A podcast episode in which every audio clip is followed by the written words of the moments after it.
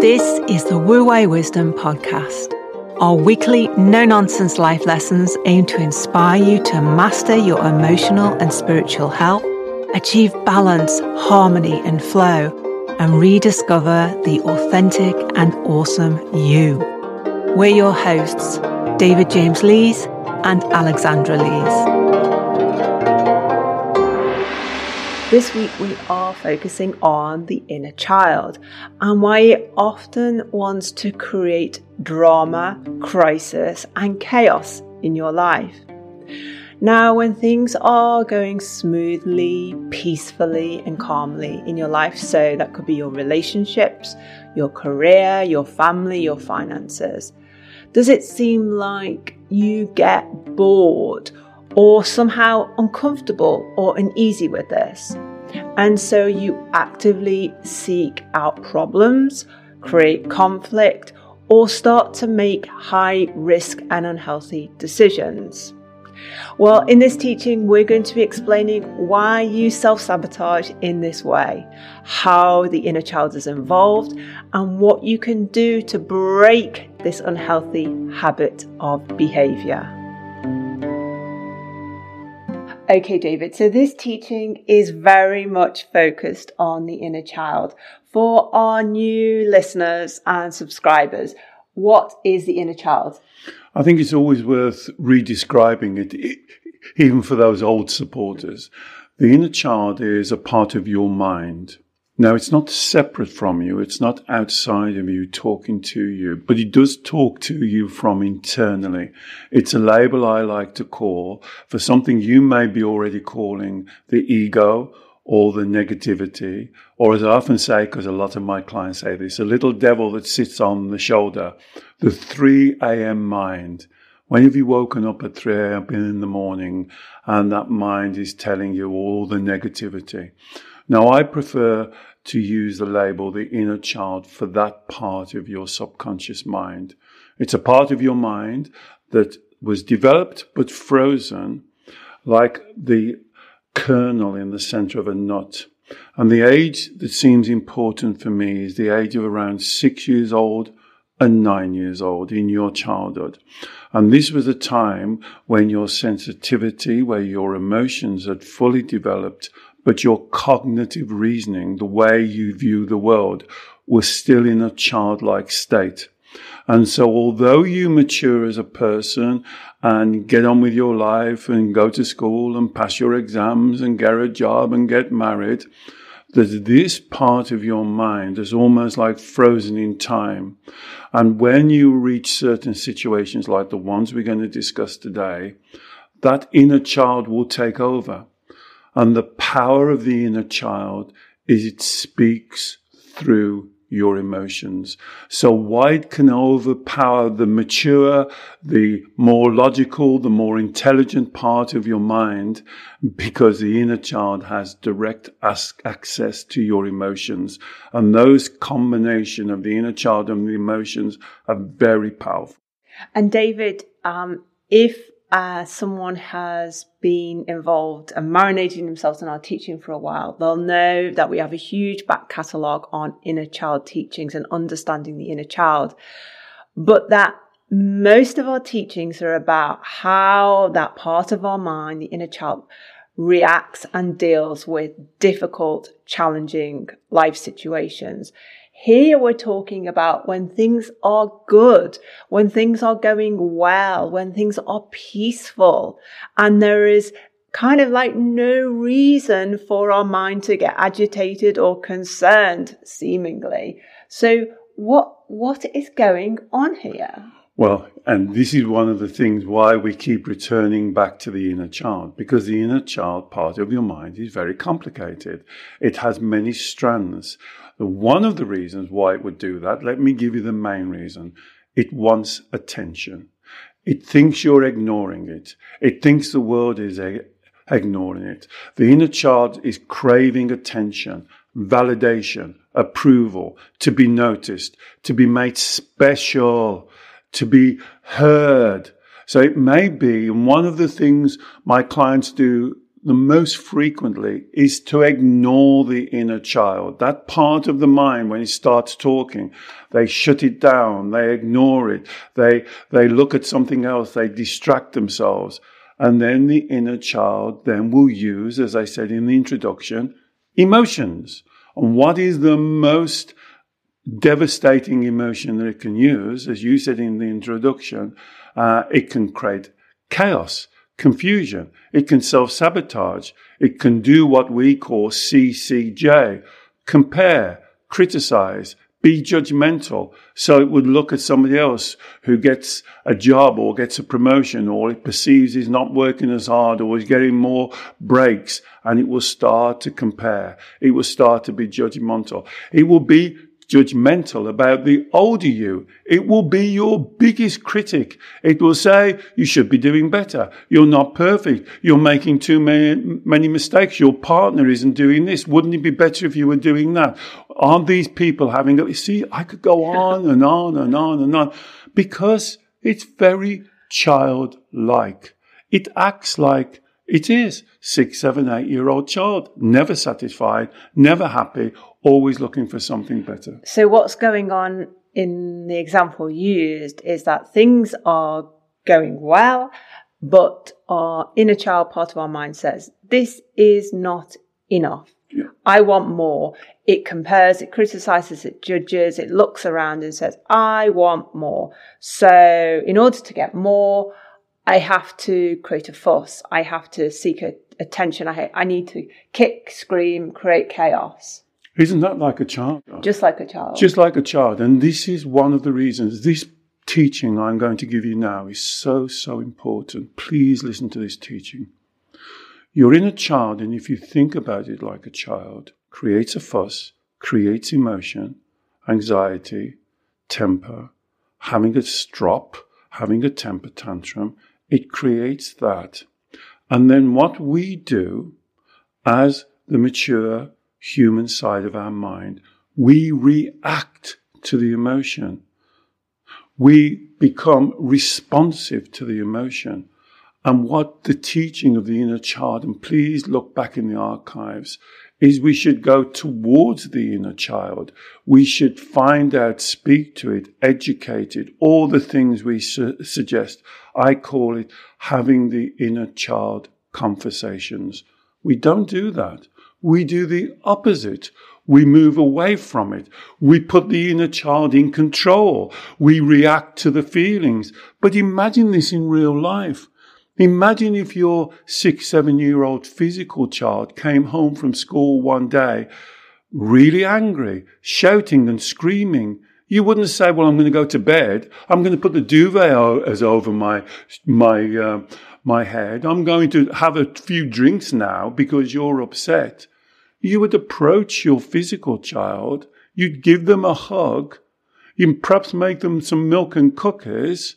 You'd let them calm down and then you say, okay, sweetheart, what's going on? Why don't you do that to your inner child? And this is why I love the analogy and the metaphor of the inner child. I want you to treat that part of your subconscious mind exactly, exactly the way you would treat your physical child. I'm sorry to talk, but I know what people are saying. Ah, oh, but I wasn't treated that way when I was a child. My mummy and daddy didn't do that to me. They ignored me. Can you see? You have to do it differently. Just because you were treated dysfunctionally, don't start treating yourself dysfunctionally. And again, this is what a lot of my clients do. They treat themselves much worse than they were ever treated as a child. And so, David, this um, work, these conversations that we you're encouraging us to have with our inner child, that's the inner child reparenting. And we've done many teachings on the techniques, uh, affirmations, conversations you can do with your inner child, and I will put links to those in the show notes. Now, David, you just mentioned something childhood environment.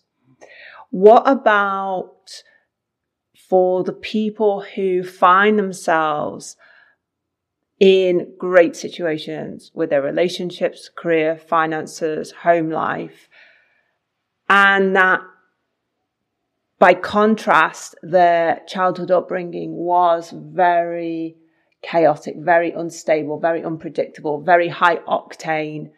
Um, not, not a good environment for a child to grow up in, but it was familiar. How, and, and so having things nice and calm and peaceful is like, ooh, I'm not sure about this.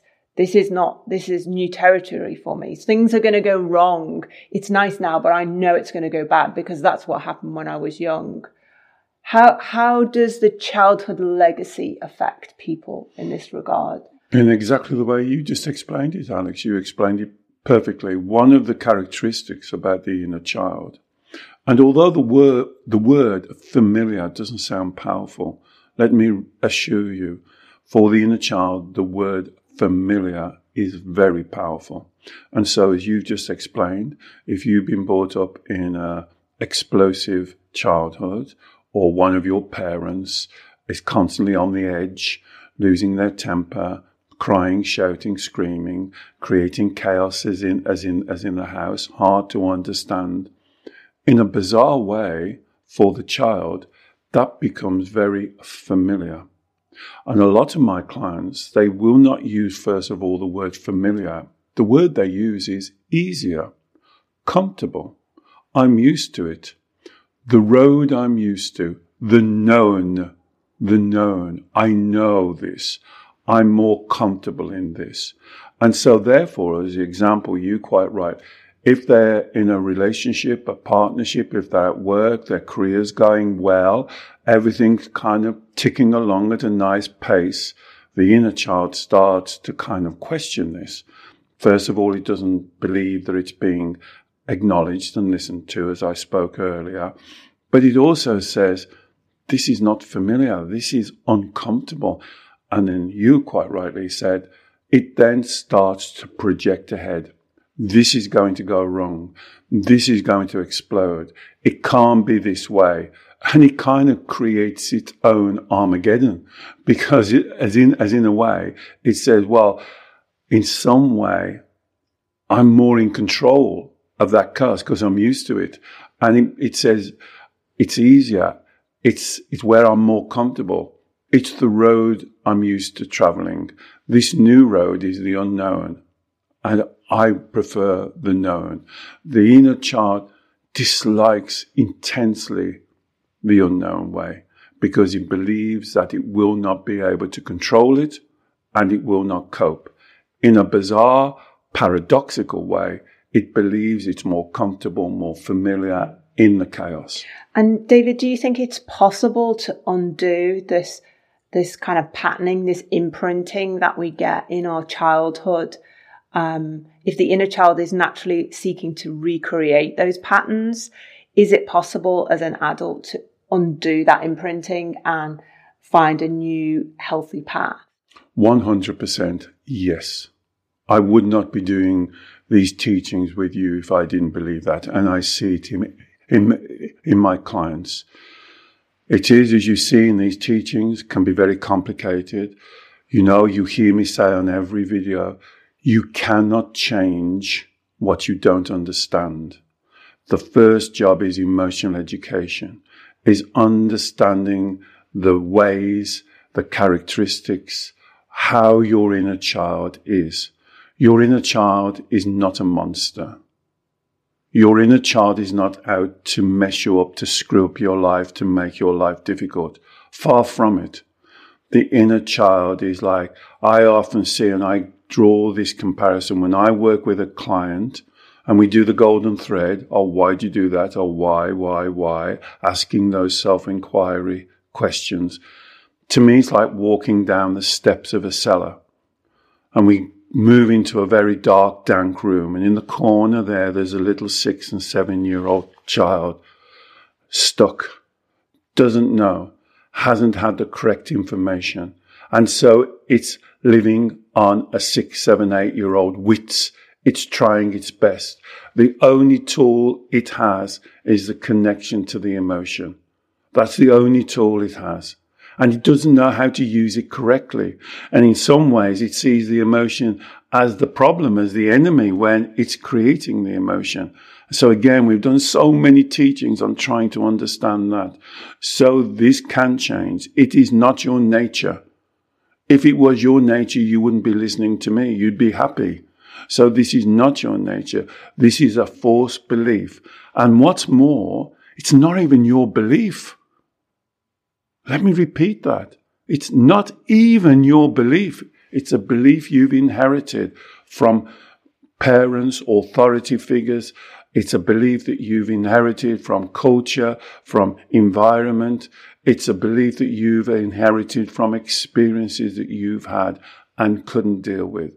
So once you look at those beliefs and take responsibility, be accountable for what you believe, why you do you believe it, own the beliefs, then you're in control.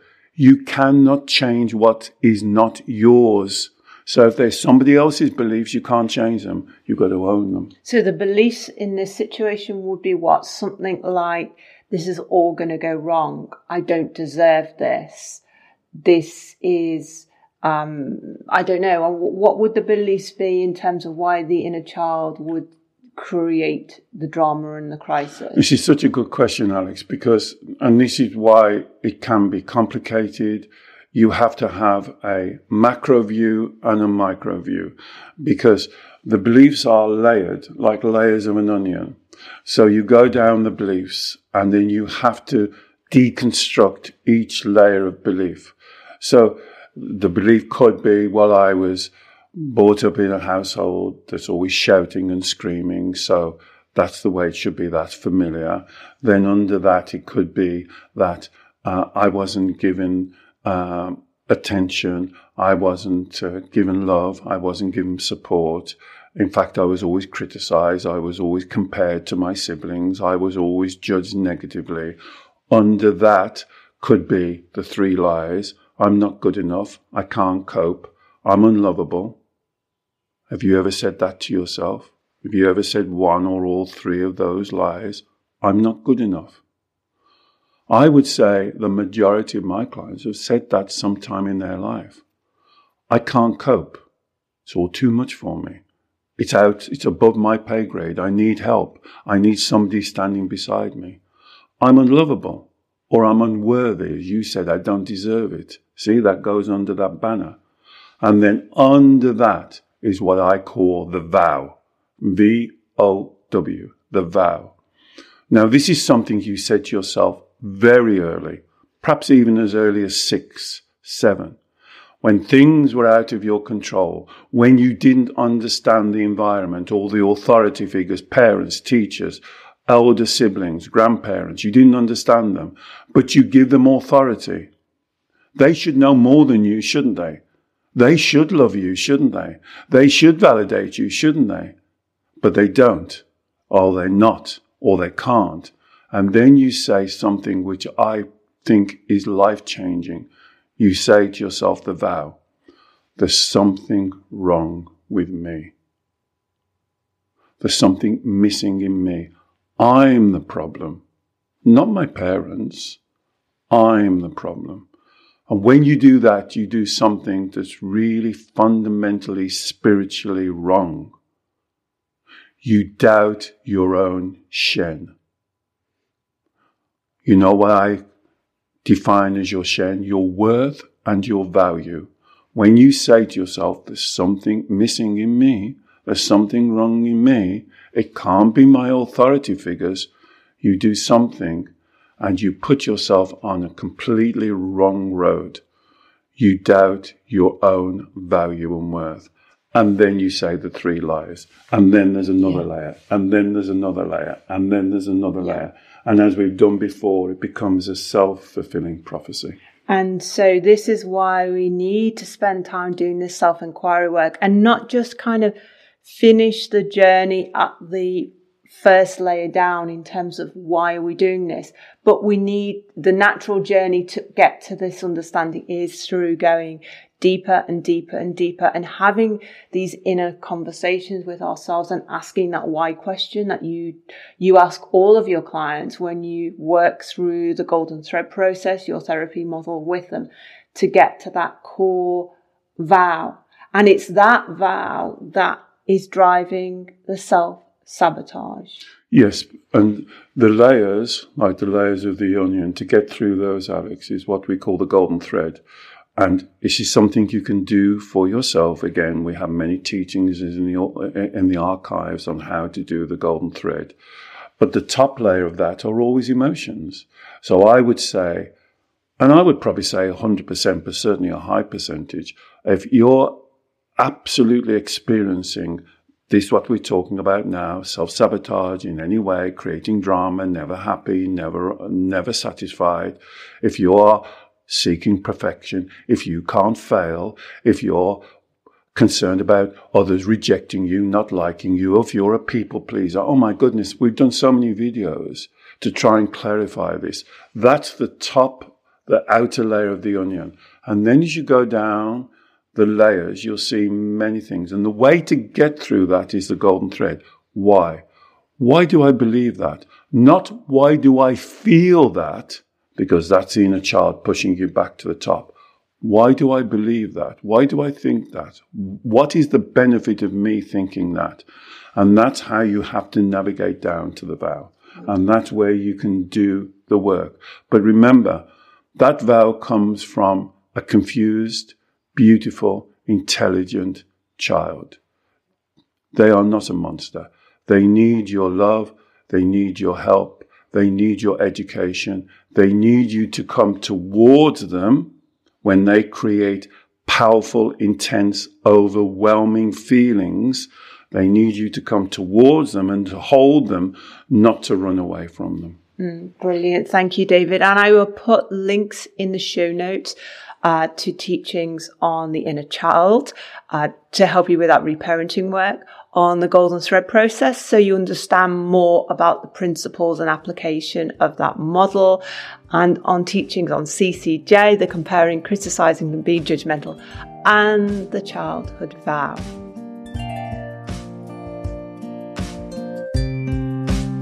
Thank you so much for listening to this week's Wu Wei Wisdom Life Lesson. You can subscribe wherever you get your podcasts, and please rate and review us to help us grow. If you'd like to work one to one with David, he supports clients all over the world every week via video call. You can learn more about David's consultations, plus our online events, offers, and gifts on our website, wuweiwisdom.com.